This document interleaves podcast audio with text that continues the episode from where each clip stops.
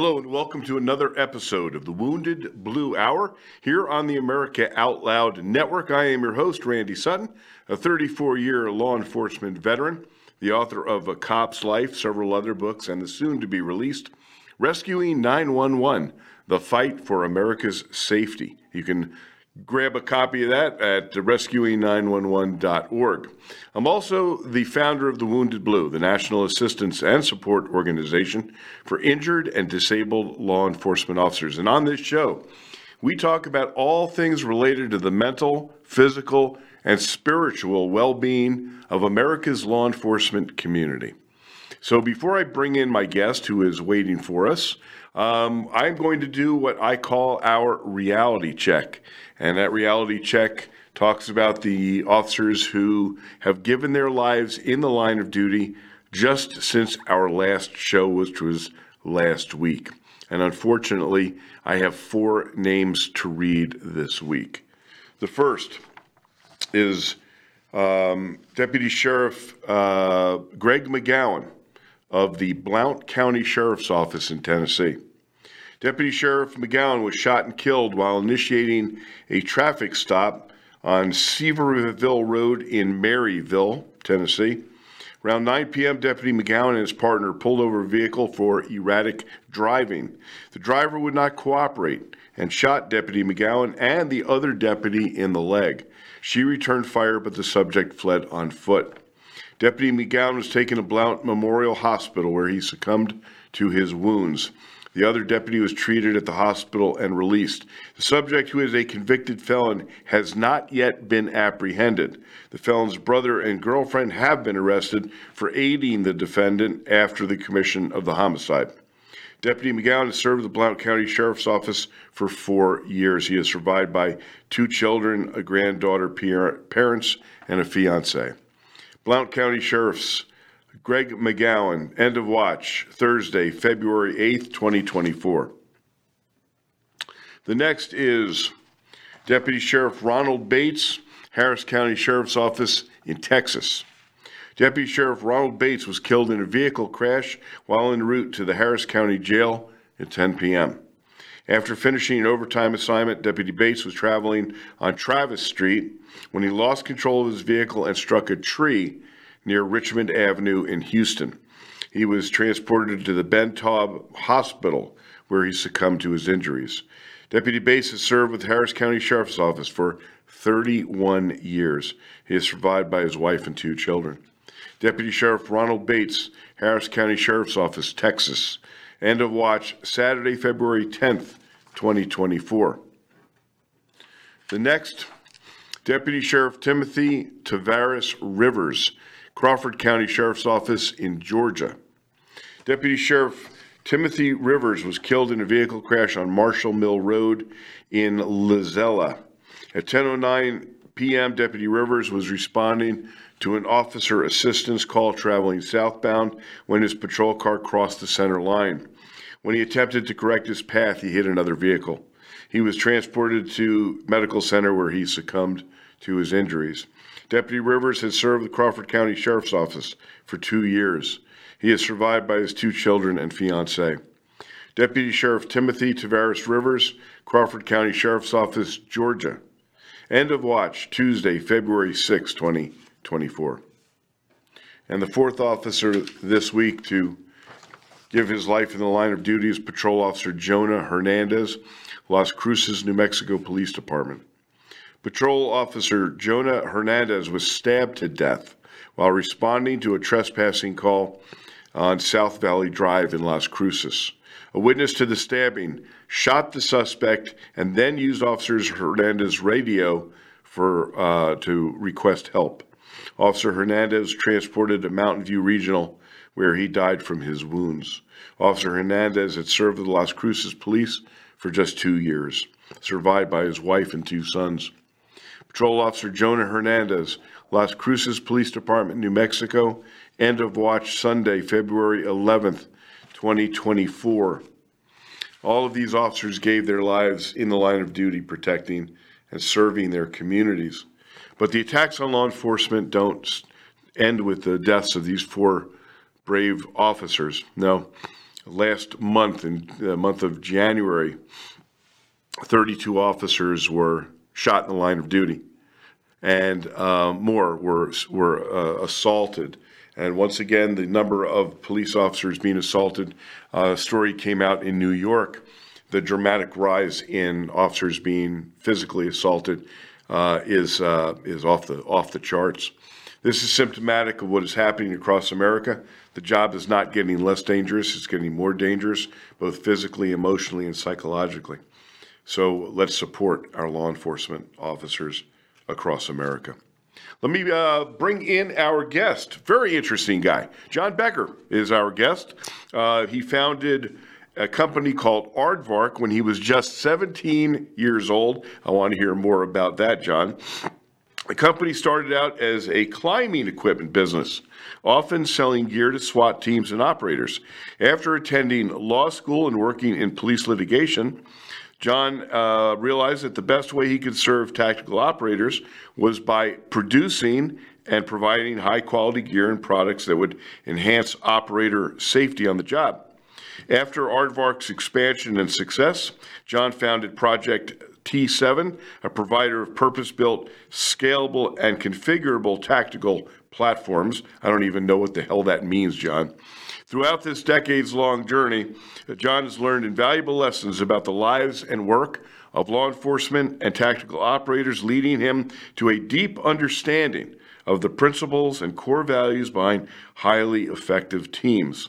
After keynoting for many years on the leadership of elite units and what he terms, quote, culture centric, unquote, leadership, Becker is putting those lessons into The Debrief, a nonprofit podcast that serves the wider public. Welcome to the show, John Becker. Randy, thank you so much for having me today. All right, so we've got a couple things here on your background. First of all, yep. Aardvark. You started this company when you were 17? Yeah, 17 years old. I uh, I left high school, went to college. I sat next to a girl who worked for a rock climbing wholesaler. And uh, she said we should start a mail order business selling this device that they were bringing in. And uh, so we did. And she flaked right away because she had a job and you know was going to school. Uh, I continued to do it. Started dealing with SWAT teams and spec ops units that were buying ropes and harnesses and carabiners. And I grew up in a, a military family. My dad was a Navy captain. My brother's a special operator. And um, you know, it just it I, I liked the law enforcement market. Uh, I felt like I needed to know the gear better than the end user did, so I spent a bunch of time testing and training and learning how gear worked, which uh, kind of gave me a business model that you know I now 38 years later realize was a pretty good business model. But at the time, uh, I just didn't want to be a sales guy, and I wanted to be a value, and uh, you know, it, it just it took off from there. That's an amazing story. I mean, the, the fact that you were an entrepreneur at 17 and then you recognized a specific niche that you want to get involved in that literally set the course of your life on a much different path than you probably imagined. Oh yeah, no. I mean, I set out to be a marine biologist. Um, that didn't last very long, but uh, no, it it um, it's it's easy to fall in love with my job. Like every day, I'm interacting with people you know, you talked about at the top of the show, like I, I, literally every day deal with people who are willing to place themselves in harm's way for people they don't even know, right? That, that are willing to put themselves into just ridiculously dangerous situations, um, you know, to protect people who they will probably, in some cases, never even meet.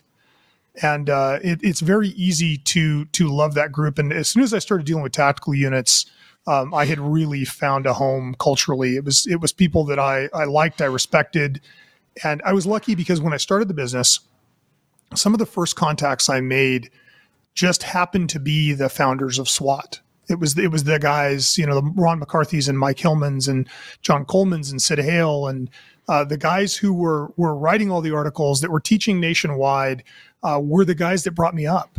And so I had this amazing stable of of just unbelievable leaders and, and thought leaders in the industry who who took the time for some reason to invest in me and and gave me an understanding. I mean, the number my rule was I would never turn down three tra- free training. So by the time I was 25 and getting out of law school, I had 3,000 hours of special tactics training.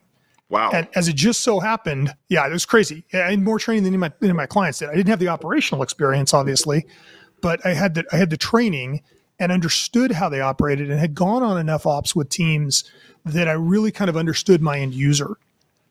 And, and that that drove a thought process and a culture for the organization that now retrospectively, you know, when I look back at why was the business successful, I realized that I was emotionally compromised from the beginning. Um, I, I, cared more about my end user than I did business, and that's still true today. Um, the number of times I talk myself out of business on products that aren't right for people um, is is still really high. It, it, so it's it it started off as a as a hobby and ended up being a, a lifetime, literally of of you know constant happiness. What that's that's that's a great background. That's a great story. But so your dad was uh, um, a naval captain. Yeah, my dad was Navy captain. Uh, my brother's a Green Beret. So I was around it. Um, I wasn't, you know, I mean, I started it really young, and, and by then my brother had moved out and was in the Marine Corps, and then eventually the Army. Um, but I had been around guns and law enforcement and military, and so it wasn't scary to me. Uh, it wasn't, you know, it was it was familiar and as I started dealing with teams, um, I identified and understood the culture really well. Like it, it the, the, culture of the teams we deal with to this day still resonates and makes sense to me. So when I went to law school, um, I, I, spent two years working LAPD police litigation. And I jokingly say I'm tactical Forrest Gump because I've been in the right place at the right time repeatedly and not because of brilliance. Um, I just happened to get to LAPD police litigation right as the Rodney King case was kicking off. So I, well, I was fortunate enough to work trial by fire. Oh yeah, hundred percent. Literally yeah, and trial was, by fire. By fire. it was it was the the ACLU and and uh, Stephen Yagman and Cook and Mann and all of the lawyers that were making law enforcement litigation a, a, a livelihood were in, at the you know starting to come into the height of their powers at that point. So I, I worked on a lot of cases. I I was around a lot of cases um, that just gave me kind of an additional understanding. And then when I got out of law school, I was kind of at that fork where you go get a job, and I didn't know any happy lawyers.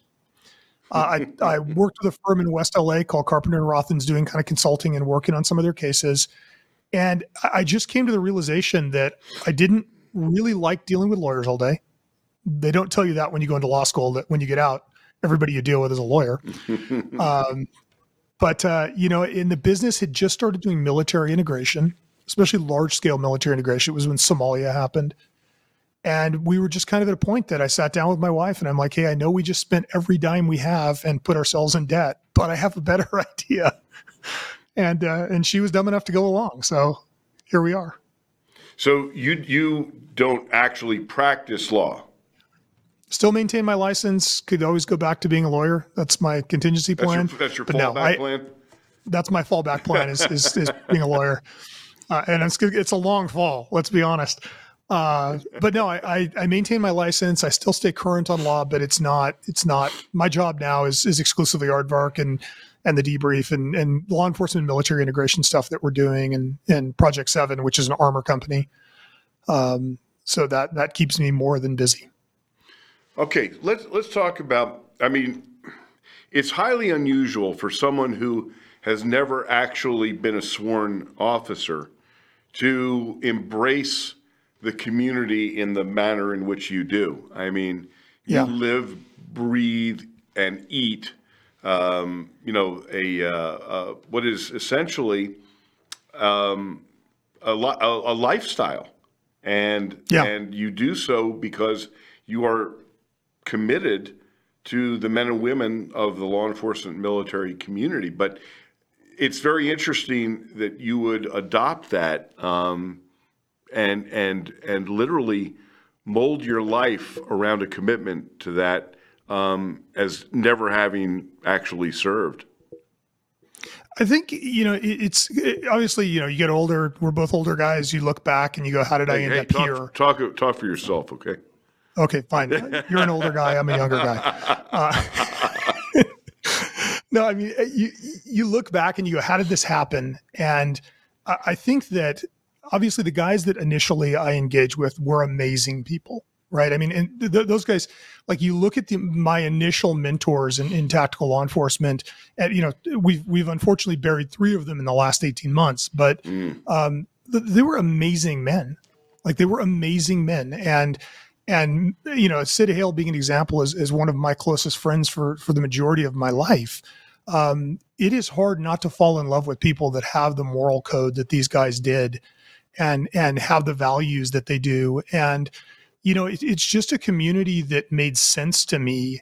And I realized really early on that, you know, my, the teams that I work with have a job, right? Their job is tactical law enforcement. Gear is an entirely different skill set. It, it's it's a different specialty, and I realized pretty quickly that I could add a lot of value to these teams because I could understand the gear better than they would ever understand it because it, it was my job. Right. And I had this unique access to teams literally all over the world, which gave me a, a database of what was working, what wasn't working, what gear was effective, what gear wasn't effective, and gave me the ability to connect teams together that would never meet, that would never interact. And and that's really the part of it that that I enjoy. Um, you know, it's it's coming full circle. You realize that that there isn't anyone that is protecting law enforcement. Right. That's that's right. not something that we as a society do. We we assume that you're going to protect us and then, you know, just kind of entrust that you're going to be okay. And I, I think we've learned over the last 20 years that, that that's not true. And um, I saw an opportunity to to make a difference and and it's you know I, I, always say if you have the ability to do something you have the responsibility to do it. And and I, I, saw myself as having the responsibility of protecting the teams i was working with. And and now this many years later i still look at it that way. I'm, I'm still very active with the teams that we work with. I'm still very active with kind of national level asset teams especially um, all over the world.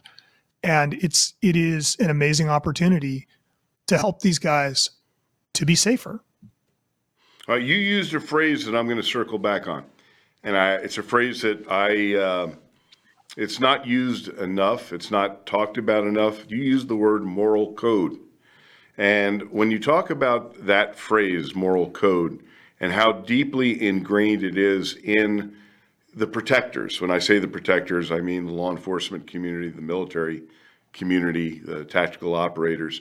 It, it, it is it is just that it is a code, and it's because I mean it harkens back to you know um, what we romanticize as the the knights errant of uh, of yore, where um, where there was a code, the code of honor, code of of justice, and and it's something that is not talked about enough in our society.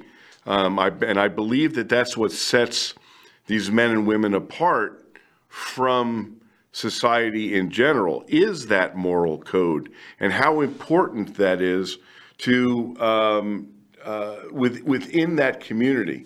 And you know, you you ask anybody who who, who gets gets uh, the opportunity to to even test for the job of law enforcement, right? What's what's the first question that they ask in an oral board, right? Why do you want to be a cop? And that part, that question, that moral code question is probably the the the backbone of of that of, of the entire service. I want to be a cop because I want to help others.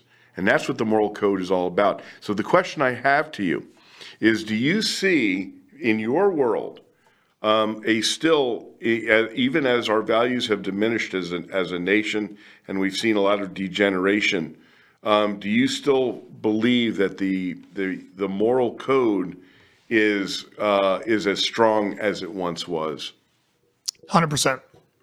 I, I really do. I think certainly you know we we are surrounded by examples of of that not being the case and our media has exploited our evolutionary biology, right? We we are programmed to like negative information. It, it, it gives us a little dopamine hit because realistically, from a survival standpoint, negative information is more valuable than positive information. if I tell you, hey, Randy, the tree down there has really good oranges, that may help you to stay alive a little bit. If I tell you the bottom of that tree has a rattlesnake that'll kill you, that will help you stay alive. So we're hardwired evolutionarily towards negative information. And the media, you know, worldwide has figured that out. And that's and and we've trained them, right? This is not like the, the evil media set out to feed us bad information. We've trained them because what we watch is really negative stuff. And if you if you watch the news, which which I don't generally anymore, um, you know, I tend to read my news because um, it tends to be more concise. But if you watch the news, what they're telling us is that the world's out to get us, and there's a lot of evil people, and and I don't believe that because I'm surrounded by good people every day. Um, there are a lot of good people in the world. Certainly, there there are wolves hunting the flock. I, I, I make no you know, no illusion that that there are not wolves hunting the flock, but there are a lot of sheep out. There are a lot of people who are willing to put themselves in harm's way to protect us, and and I think it's easy to lose that. I think it's it's very easy to see ourselves in a world where everybody's evil and out to get us, and when we do, I think we we begin to really focus on a negative world. It's like you know, I told my kids one time, you can view the world as evil and and sometimes be pleasantly surprised or you can view the world as good and sometimes be negatively surprised the, the difference between those two views is that if you view the world as evil you live in an evil world and and you know the nice thing with what i do is every day i interact with with legitimate heroes who are willing to do the right thing and so it, it i do think a moral code matters it is certainly a thing uh, in the units I deal with, it is always a thing.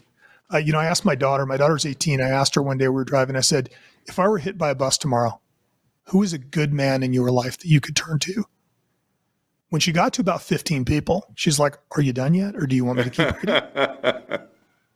and, and if, if that's the world I live in, that's a pretty good world. And, yeah. and I do think that there are a lot of people that really believe in those things. And and I, I don't think we can allow the the darkness to creep into our brains because if it does then then we live in an evil world and i would much rather live in the the world with the kind of people that i do you know it's um, i think that when i when i look back on my career choice spending 34 years as a police officer when i had i had the opportunity to go to other professions and and make a lot more money than than I oh, yeah. did, did, as a police officer but I, I remember very distinctly that the choice was very, very easy for me to say, you know what, I enjoy doing what I do for several different reasons. One is because it makes me feel like I'm valuable to to to my to my country and to my community. But secondly, it, it, it was the honor of working among other people who embraced an ideology that I found admirable and that ideology yeah. was was one of of of um, silent heroism. You know, you know as well as I do that when you make that conscious decision to put that uniform on, whether that uniform is green or blue, uh, you are you are acknowledging that that danger is going to be literally right around the corner at any moment. And I, while I know from talking with many people over my career. There's a lot of folks that say, hmm, why on earth would you do that? And yet, when you are hardwired to lead a life of service, that's who you are. So, where I want to go with this, we have to take a hard break in just about a minute. But when we come back, I want to talk about what you have seen as basically the, this evolution, not a healthy evolution, of the anti-law enforcement dogma that has been thrust upon, you know, the the, the people of, of this country and especially the law enforcement community. And I want to talk about how that affects them not just physically but emotionally and psychologically. So let's take a quick break. We'll come back and we'll get we'll get deep.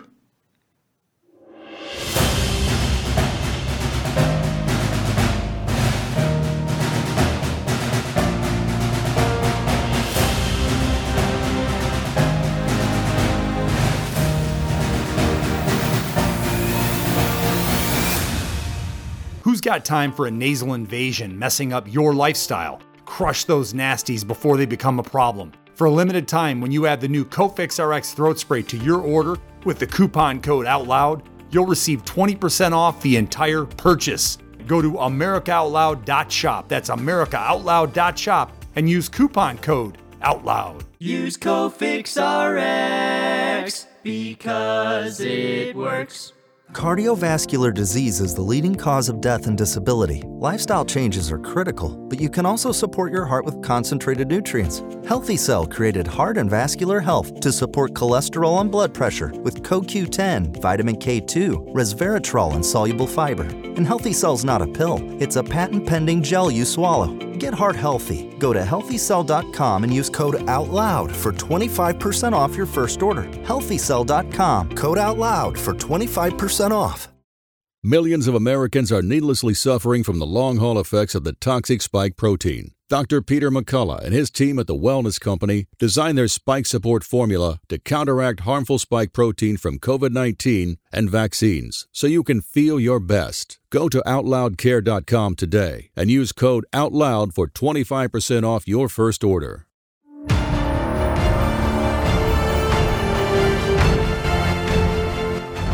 Many voices, one freedom, united in the First Amendment. Our goal is to herald the voice of genuine liberty at AmericaOutloud.news, a place where you'll find the naked truth expressed with a patriotic heart.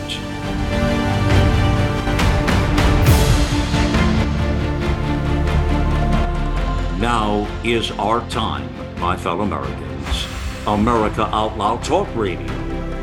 Liberty and justice for all.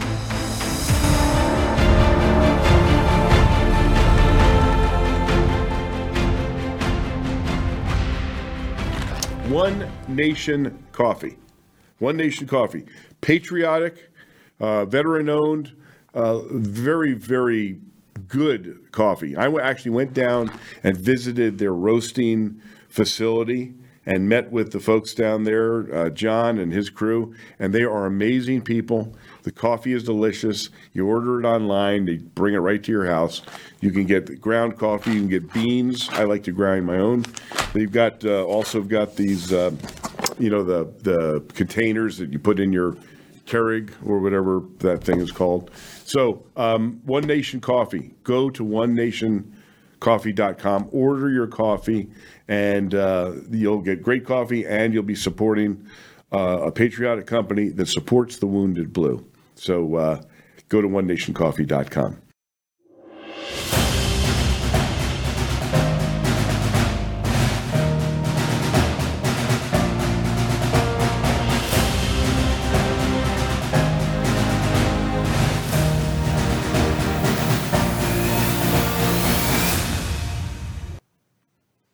As you know, on this show, we talk about everything involving the mental, spiritual, and physical well being of law enforcement. Well, part of that is about keeping ourselves and our families safe. And I want to tell you about a very unique company called OfficerPrivacy.com. Now, OfficerPrivacy.com uh, plays a, a really interesting role in protecting the private information of law enforcement officers. When I say that, what do I mean? Uh, okay, this it was pointed out to me um, by Pete James, the owner of the company, who's a retired uh, police officer, just how much information is available on the internet about me personally, including where I live, my spending habits. There's all kinds of things out there I don't want people knowing about me. I, I value my safety. I value my privacy. So what Officer Privacy um, does is it actually goes onto all these searchable sites and removes, scrubs personal information about you. Now, for a law enforcement officer, that's really, really critical stuff, both for our personal selves, our families, those we love. Um, this is, I think, pretty essential stuff. Now, they make it, it's not expensive to do. Uh, they only use uh, current and former law enforcement to actually go in and, and have access to your information. Uh, so it's a uh, it's really unique company. It's something I recommend. They they took like more than 35 references to my private information out of the off the internet, and that was amazing to me. So go to officerprivacy.com and uh, and check them out. So let's get back to um, let's get back to my my guest, uh, John. John, um, I want to talk about your podcast, uh, the Debrief. When did you start this podcast, and what was the what was the impetus to begin it? So it was about uh, almost two years ago, and what what happened was one of our friends died. One of our friends got ALS and died. Guy named Tim Anderson, and Tim was a wealth of information. Tim was a retired Marine colonel. He had been a sergeant at LAPD. He had worked all kinds of assignments he was a, a fusion thinker. He could combine law enforcement and military doctrine together in a way that, you know, a few others have done. And we were standing at Sid's funeral or at uh, Tim's funeral with with several friends, and I said, "Do you guys realize what we lost today? Do you realize how much information just disappeared? Like we will never regain everything Tim learned. And Tim didn't write a book, and he we didn't record any of his classes, and you know, there's no there is no written history of, of tactical law enforcement. There's no history of the evolution of this whole thing. And we really need to find somebody to make a documentary on this or to to write this stuff down um, because we're losing it all. And and if we allow this information to disappear, we're going to make the same mistakes over and over again. And uh, one of my mentors at the time, Sid Heal, turned to me and said, "Well, if you want to do that, you're going to have to do it because we're not going to talk to anybody because we don't trust the media and we can't trust the media." I said, "No, I understand that." And and it kind of resonated, and I went back and had conversations with some of the other guys that I, I work with and whose opinions I value. And ultimately, they said, "Look, if you want to do this, you're going to have to do it yourself because it's got to be somebody we can talk to that we know is going to, you know, edit the information correctly and not take things out of context and." Um, so over the next few months, that kind of baked into an idea to do this podcast. And we've been doing debriefs for years. Like Aardvark has, for 25 years, done what we call our evening lecture series, where if a team has a big operation, something happens, uh, we'll bring them in and you know pull together an audience of, of other teams exclude the media have private conversations that allow for a full and accurate debrief of an, of an event and so it, it was something we were already doing and it made sense. And so we started down that path. And, uh, you know, here we are 35 or 36 episodes later in our third season. And it has really given us the ability to tell stories that that no one would ever hear in a way that we can, you know, all of these conversations can be had in a way that somebody who understands understands and somebody that's just passing by or a member of the public doesn't really understand what's happening in the conversation. And so that's really what the show does is we we talk to leaders, we talk to you know experts that that help with law enforcement leadership or will help with law enforcement leadership, and then we do a a series of, of shows on on actual events, you know, walking through debriefing an event, going through lessons learned, and and the entire purpose of the podcast is you know aligns perfectly with my life's mission, which is just to protect operators and and send guys home with more knowledge than they walked in with. So the the term debrief is for the law. Everyone in law enforcement, military understands that term. It's ingrained in us. But for the general public, very often they don't really know what a debrief is. So I want to explain that to those, uh, you know, what and the importance of debriefing uh, in the context that we're talking about. If you would go ahead and explain what a debrief actually yeah. is hundred percent. So, so a debrief is an after action review. It's it's after an event, sitting down with everybody that's involved in that event, and one by one going through the event, looking at what what went right, what went wrong, um, trying to to provide a common understanding. Uh, and the idea of it is the same as as any business quality program, right? It's trying to improve the operational effectiveness of the team, trying to improve the safety of the team, and trying to you know constantly make small iterative changes to make the unit more effective. And and done correctly, a debrief is a very brutally honest thing. Uh, it is it is raw and open, and everybody speaks their mind, and nobody gets their feelings hurt. And, and the idea behind debriefing is we're going to get better, we're going to be safer And so that's the culture that kind of in in you know I, I grew up in was this very raw debrief you know, when, when you went to a debrief, it was not a pretty process. Like it was a private process most of the time. And I was fortunate enough to sit in on quite a few, but it was a, you know, the initial debrief was we're going to sit down and talk about what right, what went right and what went wrong. And, and we're going to make ourselves better.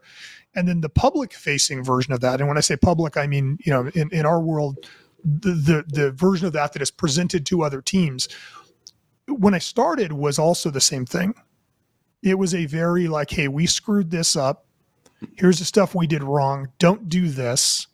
Yeah, I always the, the story I always use is the first guy that found a rattlesnake got bit by the rattlesnake. If he didn't tell anybody, the next guy that found a rattlesnake got bit by a rattlesnake. And the point of a debrief is to say, hey, I found this thing. It's long, it's skinny, it's got a rattle on its tail. Don't touch it. That's and a great that's a I great analogy. Over, that's a great analogy. It, yeah, it, it, it to me it just kind of explains it, right? And and and what has happened between law enforcement litigation and media coverage is the culture of a debrief has shifted over the last 20 years. And and we've we've kind of created this this moment in time where we're not we're we're discouraging law enforcement from looking at itself honestly. Because if you admit you made a mistake, then we're going to hammer you for it. And if you do subsequent, you know, what, what in law is called subsequent remedial measures, you look and go, hey, this didn't work, we're going to change something, then now we're going to use that as the basis for litigation. And and what we've unintentionally done is created a culture in law enforcement that is preventing them from developing. It's preventing our teams, preventing our agencies from improving because we're forcing them into a corner where they can't really honestly look at themselves. And so part of the culture of the debrief is like, let's really honestly look at these operations and let's try to share information, which we can do very discreetly. Right. Like there, there are a lot of things that you, you and I could have a conversation on on air about a variety of things that that only cops would listen to and go, yeah, okay, I understand, and and nobody else would. They would everybody else would be like Looney Tunes when you were a kid, like all the all the dirty jokes went over your head. um, you know, and, and so that's a lot of what we're trying to do. And and I'm not, it's not a gotcha podcast. It is we sit down, we have a conversation, we edit it. Before an episode of the debrief goes to air, our guests listen to it. Or in this case, you know, now the third season, we're, we're back to video, you're watching it and, and if there's something that they're like, I really don't like the way that sounded, or we're concerned about, or that was inaccurate, then we're going to remove it or edit around it. Because my goal is that a team who's in Shoe, Wisconsin, and, and maybe doesn't have access to LAPD can watch 90 minutes or two hours with Lee McMillian, who's the current commander of LAPD SWAT, and, and hear how LAPD SWAT thinks, hear how they make decisions, and use that to inform the way their team operates. And, and the same is true internationally. You know, we've interviewed guys from BRI in Paris and Delta Norge in Norway, and uh, I'm interviewing a guy this week from from uh, Belgium, and and it's like you you just start to get this broad sampling of of views of the world, of the way teams operate, of the kinds of operations they have, and all of those things get stuck away in your brain. And then when you're forced into a situation where you have to make a critical decision, you have everybody else's collective knowledge to draw on. Right? That's that is why human beings evolved. Right? The difference between one of the differences between humans and chimps is we can publish stuff. Somebody can do something stupid in Norway and Randy can see it in the US and go, "Oh, I'm not going to do that." And and so that's really the culture is like let's take the best and brightest that the industry has and expose them to the broadest audience we can and try to share information on the hopes that at some point somewhere you know on a, a dark street in minnesota somewhere somebody doesn't make a decision that, that ends their life or gets them hurt. I want to go into a different type of debrief now. Um, yeah and that is, and this directly affects the mental and emotional well being of our law enforcement officers, and that is a debrief from a critical incident um, or yep. a traumatic incident that uh, that that uh, someone has been exposed to. You know, we have we uh, we're slow to learn in law enforcement. We're, we're we're behind the learning curve very very often.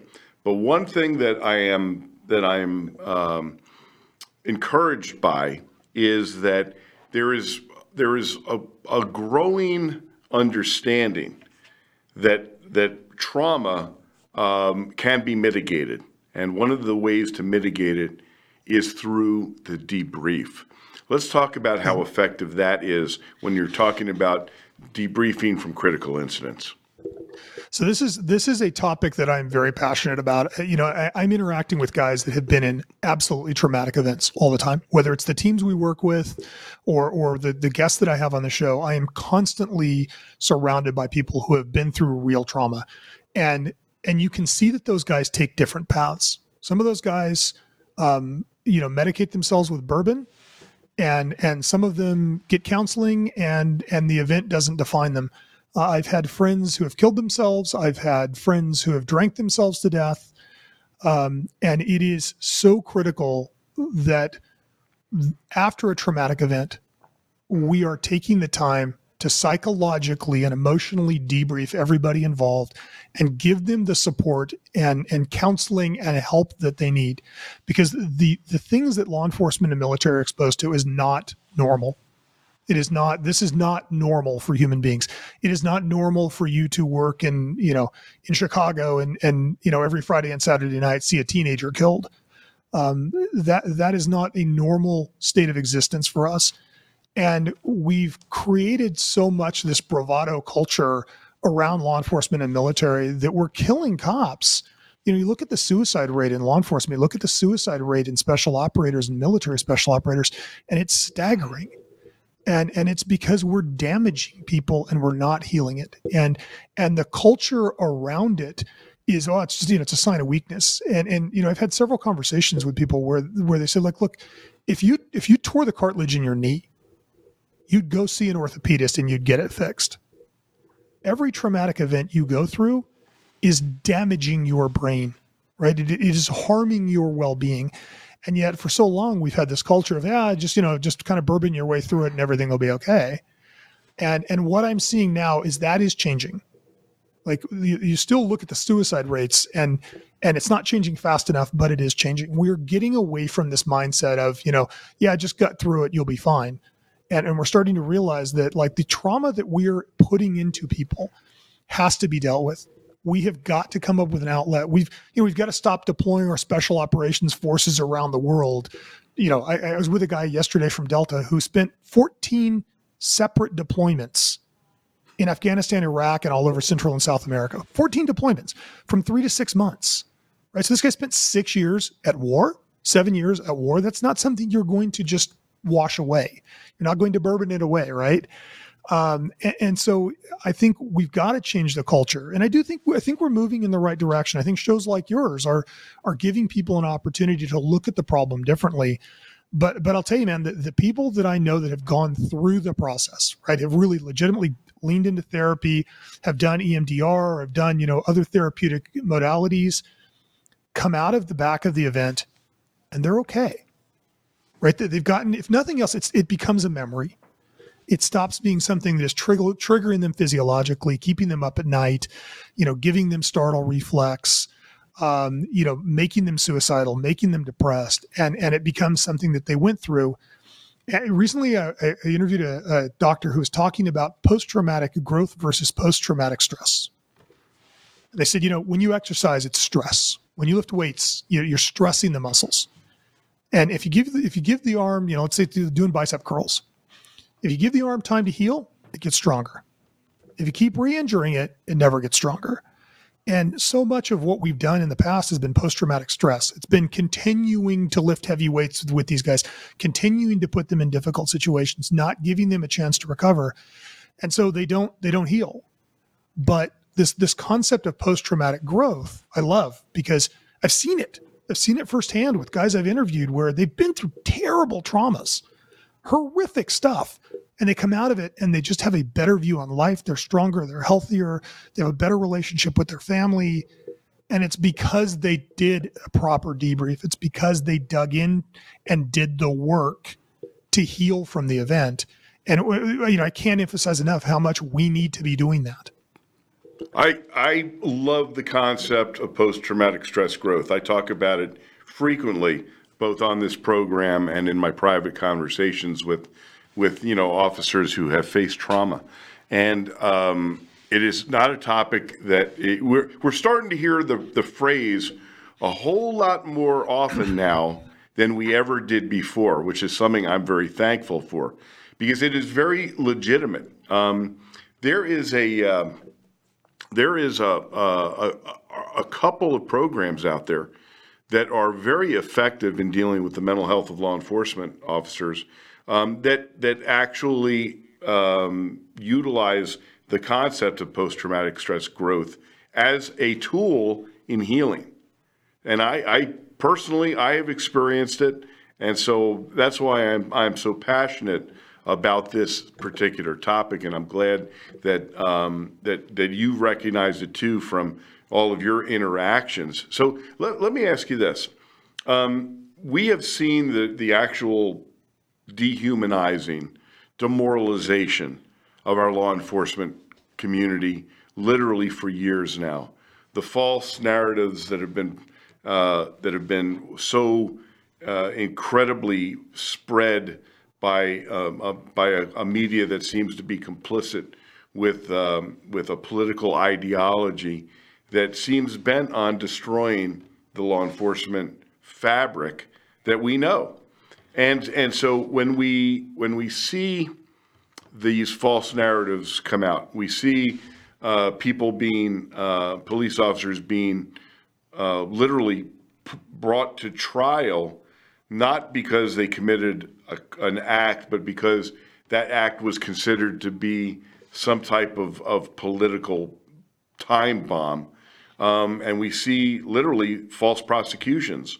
How do you think from your perspective and interactions with the law enforcement community that you've seen, how is that affecting the mental health of the wider community?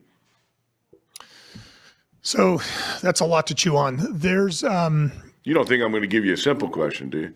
You know, I didn't. I didn't. uh, fact, I love. I actually love this question. We. It's interesting. We're screwing this up in two ways. One, law enforcement is not taking an active enough role in defending itself. Um, you know, you, you've seen agencies that have kind of gone towards radical transparency, where an event happens and they go, "Here's everything that happened," and I, I think because law enforcement has has viewed the media as a rattlesnake for so many years, they've been afraid to handle it. And unfortunately, rather than trying to avoid handling it, what they needed to be doing was trying to create anti venom with it. And and what I mean by that is rather than avoiding talking to the media, talk to the media in a very structured way. You know, you look at the Breonna Taylor case. I interviewed John Mattingly, who was the, the sergeant that led that operation and was a guy that was shot in the femoral artery. Um, John is a, is a look, per, John is a personal friend and has actually been a speaker at the National Law Enforcement Survival Summit. Um, so he is he is someone who um, literally has faced the dragon. Hundred percent, and and and what's interesting about that case? So so I was first introduced to him, and I didn't really know the case. I knew the public, you know, the, the media coverage of the case.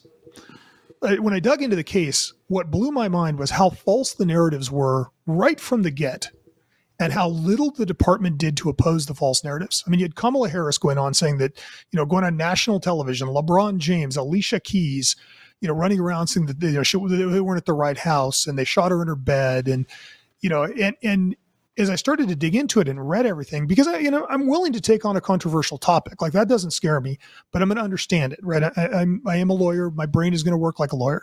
I dug into everything. I read everything, you know, and, and, and you look at the way that the officers had been portrayed, which was they were racist, they were sexist, you know, whatever.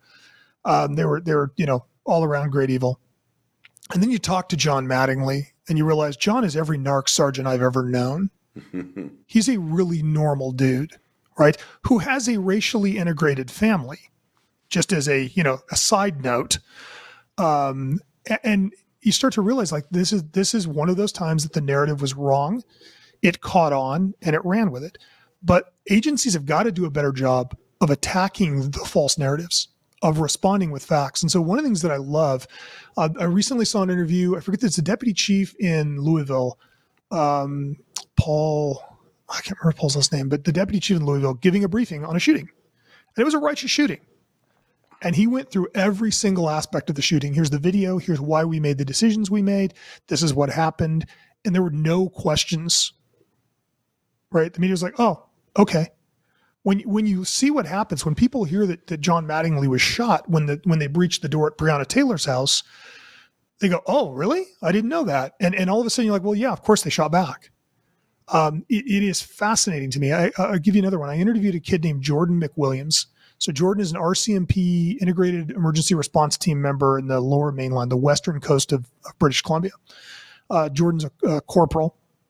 Jordan is I mean, if you, if you saw Jordan, you would think he probably was like, uh, I don't know, a church representative or a vacuum cleaner salesman. Just the nicest looking, you know, just a nice, soft spoken. Even for Canadians, Jordan's a nice guy. well, Jordan Jordan was a relatively new guy on the on the emergency response team, and they had a guy take a, his girlfriend hostage with a, a gun, fires a couple of shots at her, hits her several times, happens in a casino parking lot, gets a lot of media attention um, the newly created so, so the guy ultimately the girl gets away because jordan's team snatches her away. He stops the suspect is is kind of pacing around in a parking lot with the gun and he kind of you know he keeps threatening to kill himself.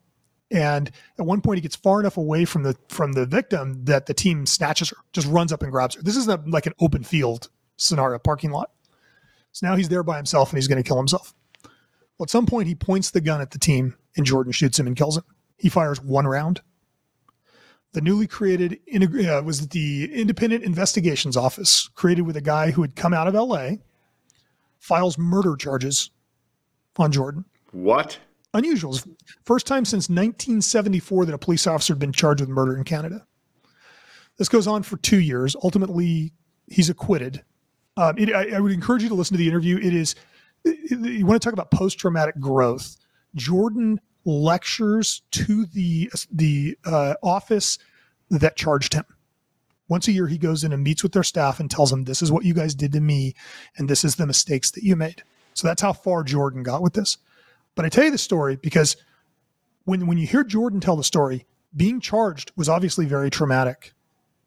The real trauma he felt was the abandonment of his agency. Yes right? So he Jordan was working at an agency called Delta. His dad had been a cop there for most of his career, like his entire career, retired from there. Jordan had known these people since he was a child. He gets charged with murder, and they all abandon him, wash their hands, and walk away. Right, which just destroys him. And when you hear him talk about it, and when you hear guys talk about the trauma of their events, it's not the event a lot of times it's what happened afterwards. It was the way right. the agency handled it. It was the way they were treated by their coworkers. It was the fact that nobody called them, nobody reached out to them. Everybody thought they were toxic. Um, you know, you, same thing with John. When you talk to John, like it's it's it's the fact that guys that you think are your brothers and, and, and leaders that you think care about you just turn and walk away from you um, and, and, I think so. So I think if we're going to improve things in law enforcement, there's two places we need to make significant changes. One is how we oppose media narratives, but more importantly, we need to improve the way agencies deal with their own officers. Whether the officer is charged with a crime or the officer is is is injured in the line of duty, we've got to get better at handling those events and handling the officer and his family. Um, it, it, it, because the real trauma is being inflicted after the event uh, because it's a trauma that they didn't expect. And so to me, that is probably the biggest area for improvement. Um, another guy I interviewed, Jordan uh, Robinson, uh, San Bernardino County he, or San Bernardino PD. Uh, Jordan was shot seven times trying to take down a, an attempted murder suspect. The day before, the guy tries to kill a deputy sheriff. And so Jordan's team takes him down. Jordan gets hit seven times. Chris Shipley gets hit once. The way the agency handled the two of them was appalling. Mm. It was possibly the worst I've ever seen it done. Really? And when you talk to the officers, that's what they talk about. They don't talk about being shot. Right. Right. they talk about, oh yeah, the chief never came and saw me. My family found out because somebody called him and said, "Oh my God, is he going to die?" Not because somebody showed up at the door. Right? It's just, I, I really think, I think we need to to teach our administrators across the country how to deal with a critical event and then and then give them a playbook to responding to an officer involved shooting, to an officer that's being charged with a crime, and and come up with best practices. Because I'll tell you, man, as somebody who's dealing with guys in tra- trauma all the time, um, we screw it up more than we get it right. Well, you and I are going to talk offline about that. We've come to the end of our time right now. Unfortunately, we could we could talk for hours. Clearly, um, how can people find you? So uh, the debrief.com, the debrief.live is probably the easiest thing. Uh, the show is the debrief with John Becker. You can find it on YouTube, uh, any, you know, Apple, Spotify, you know, wherever you get your podcasts, uh, it's available there. And then um, the debrief.live. And, uh, you know, I'm, I'm, if people are aware of events or have good stories, I'm, I'm always happy to talk to people. Well, I really appreciate you taking the time. If you would just wait in the wings for me till I uh, um, end the show, and I'd like to have a little offline discussion with you. Thank you so much, 100%. John, for appearing on our show, The Wounded Blue Hour. And for, for those of you who uh, enjoy this show, I ask you to go to thewoundedblue.org. See who we are, see what we do. We are the National Assistance and Support Organization for Injured and Disabled Law Enforcement Officers. And we recognize injuries as either being physical, psychological, and emotional. And believe me, if you are one of those officers, you don't have to walk this journey by yourself. My entire team is made up of men and women who have been shot, stabbed, beaten, run over, screwed up, and screwed over. Many have faced post traumatic stress and come out on the other side. You can too. Reach out to thewoundedblue.org and get to understand that there are people that do care. If you support law enforcement, I ask you to go to the website, thewoundedblue.org, hit that donate button, give what you can, even if it's only 10 bucks a month. I assure you that the men and women of the law enforcement community will appreciate it. I'm Randy Sutton. Thanks for joining me again here at America Out Loud. I'll see you next week.